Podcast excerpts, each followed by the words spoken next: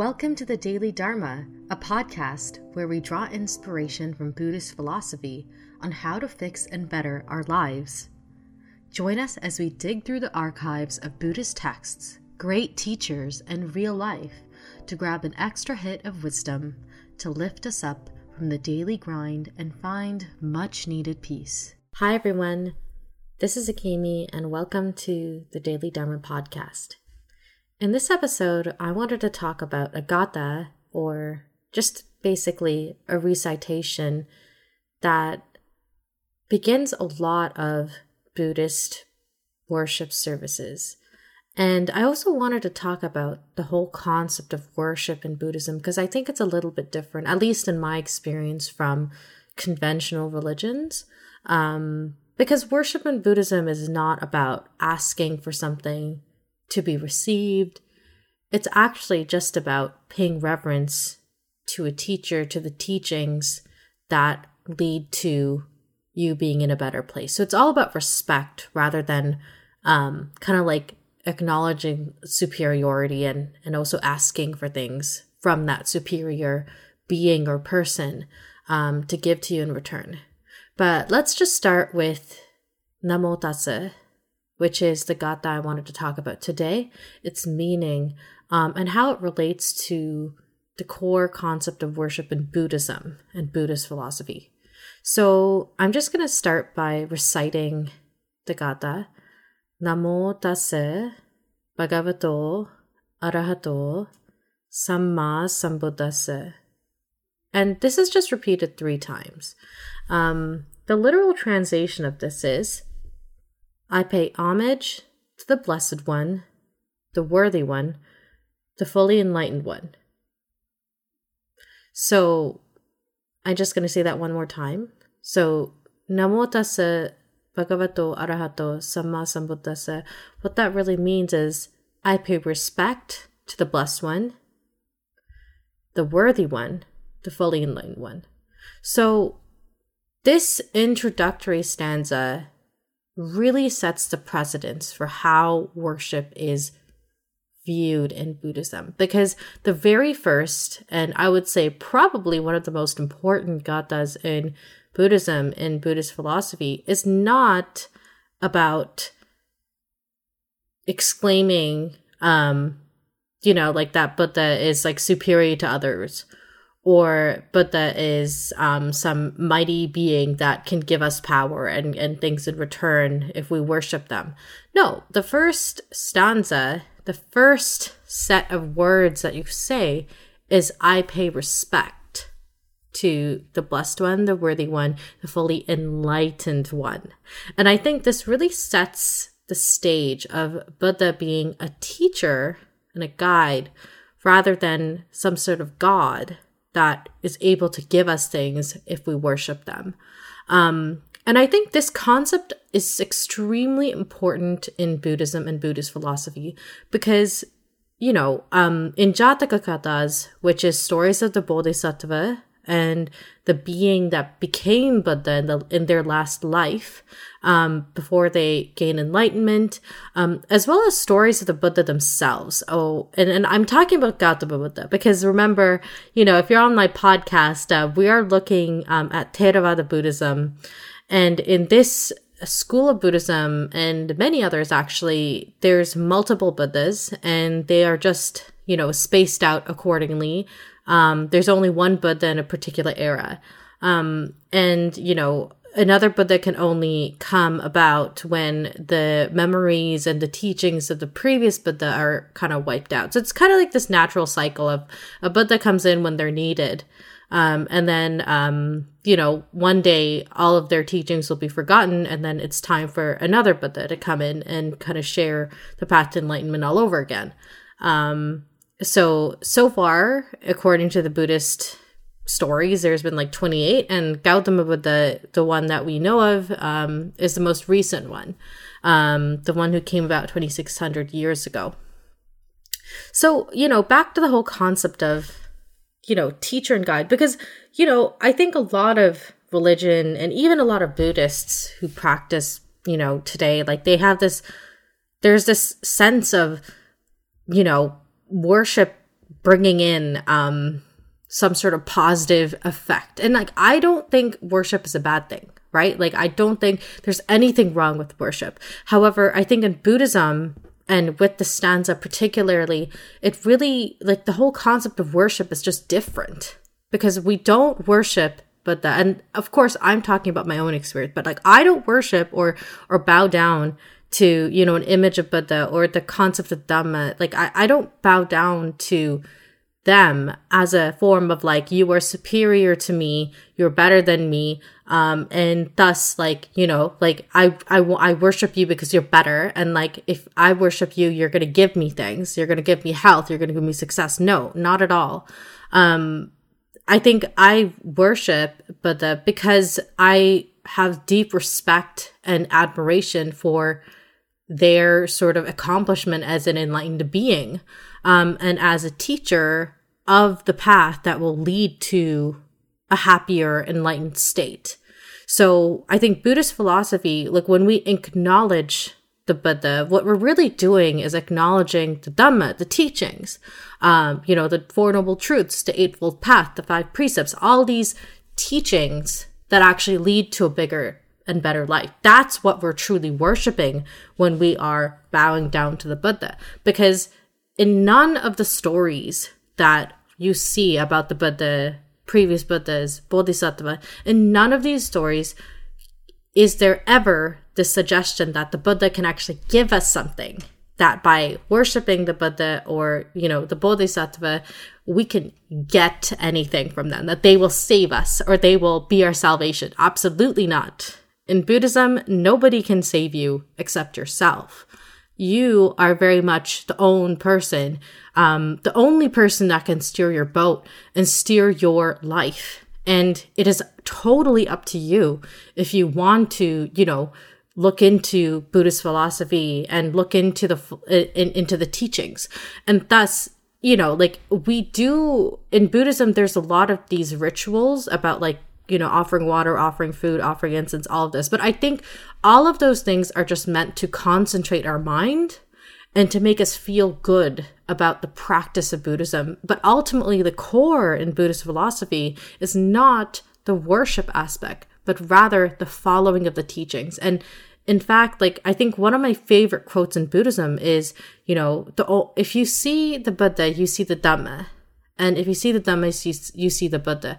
And I think what that really, really goes to show is that the teachings are the core of Buddhism. That the practice is the core of Buddhism. And it doesn't matter if all you do is just worship Buddha and like keep Buddha in your thoughts. Like, of course, that's a wonderful thing, but Buddha is really the teaching. It's the Dhamma. It's it's the practice of Buddhism that we are truly in awe of and in reverence of, because that's what leads to enlightenment. And there's no point of worship, um, at least from the Buddhist perspective, if we don't practice the steps towards enlightenment. So in a way, I find, you know, Namo Tassa, the Gatha, and just the perspective of worship very empowering because, you know, ever since I, you know, became involved in Buddhism and practicing Buddhism, I've always kind of wondered, you know, like how is there a deity in Buddhism? Is there a higher power that we call upon, that we rely on for enlightenment? And the answer to that, at least in the context of Buddhist philosophy, is no we can pay respect, be obsessed, be completely devoted to anything but then but the related. But that doesn't lead to enlightenment. The only thing that leads to enlightenment and to being in a better place is practicing what the Buddha talked about, which is the Dhamma, which is the teachings. And that is a very, very good thing to reminded of to be reminded of through the recitation of Namo Tassa, which is just, I pay respect to you because you're the teacher. And as the teacher, you are the best representation of the teachings that will lead me to a better place. But in doing so, I take ownership of the fact that I need to be the one to investigate, to observe, to look into the teachings myself, and then follow them, to try to follow them, to try to understand them. And I think this, like, to me, like, when I sort of like started getting into Buddhism, and when I found out that really it's not like I don't need to surrender or, you know, um, kind of like put Buddha on top and always, you know, worship them. And and and you know like when i realized that the emphasis in buddhist philosophy is not about worship it's not about prayer but it's about practice to me that made a lot of sense. Because then i'm like ah like i actually have a choice here. You know like i don't i don't even need to even consult or even think about Buddha, who is a person that I will never know directly, that will know only know of in stories. I don't need to necessarily bow my head down to anybody um, in Buddhism if I don't want to. In fact, like all Buddha is really doing in these teachings is saying, "Hey, look, like I think I found a way to enlightenment." And it's worked for me, and it's worked for a lot of people that follow it. So why don't you try and investigate it yourself? You know, why don't you try? Um, and sort of practice these teachings and see where they lead you. And that's when you know whether this is the path for you to the enlightenment that you seek.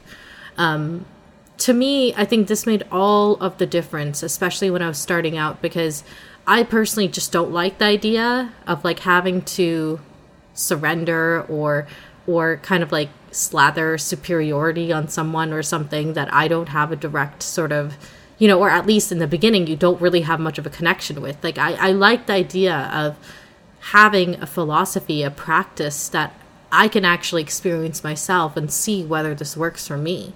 Um, and then once that practice works, that's when the res- that's where the real respect comes in because I know, oh, this is the being that taught these things. Well, I respect this being because of the teachings that have brought me peace. See, that makes sense to me rather than the other way around, which is, you know, I'm going to put emphasis on honoring this being because honoring this being is the only way that's going to lead me to peace. I think there's a lot of, and I'm not going to like say this is a bad thing, but at least for me, like a religious or philosophical tradition that requires me to have faith in something or someone that I don't know, that I don't have any real connection with, without sort of seeing why, without having a, a, tangible reason, without it being my choice.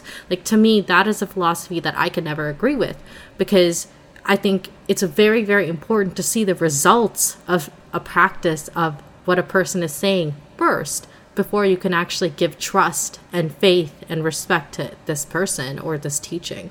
Um, and Buddhism very much encourages that. It never asks, at least again, this is just obviously like my interpretation, but Buddhism never asks and it protects the right of the person to say no. It protects the right of the person to disagree. It protects the right of the person to ask questions because really, how do you really know something unless you've investigated and prodded it in multiple directions.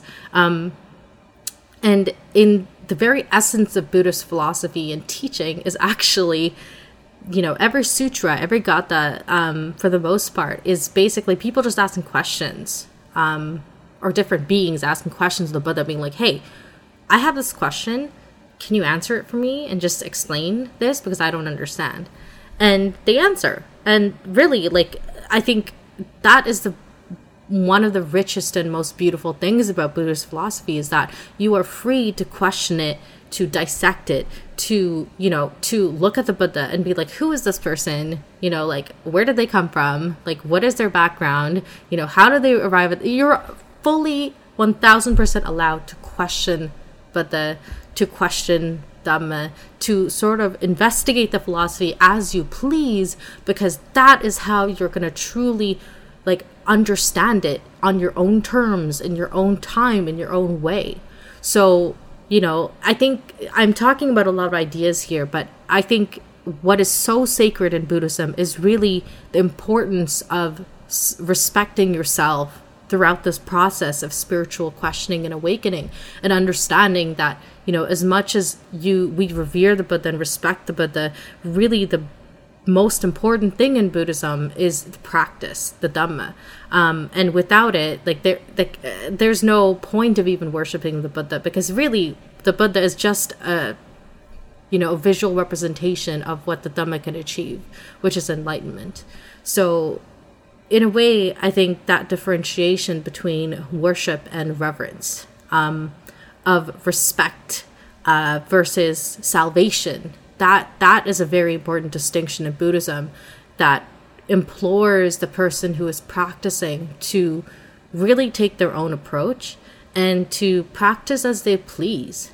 And in, if you don't want to worship Buddha and and to you know pay homage to them, like that's totally up to you.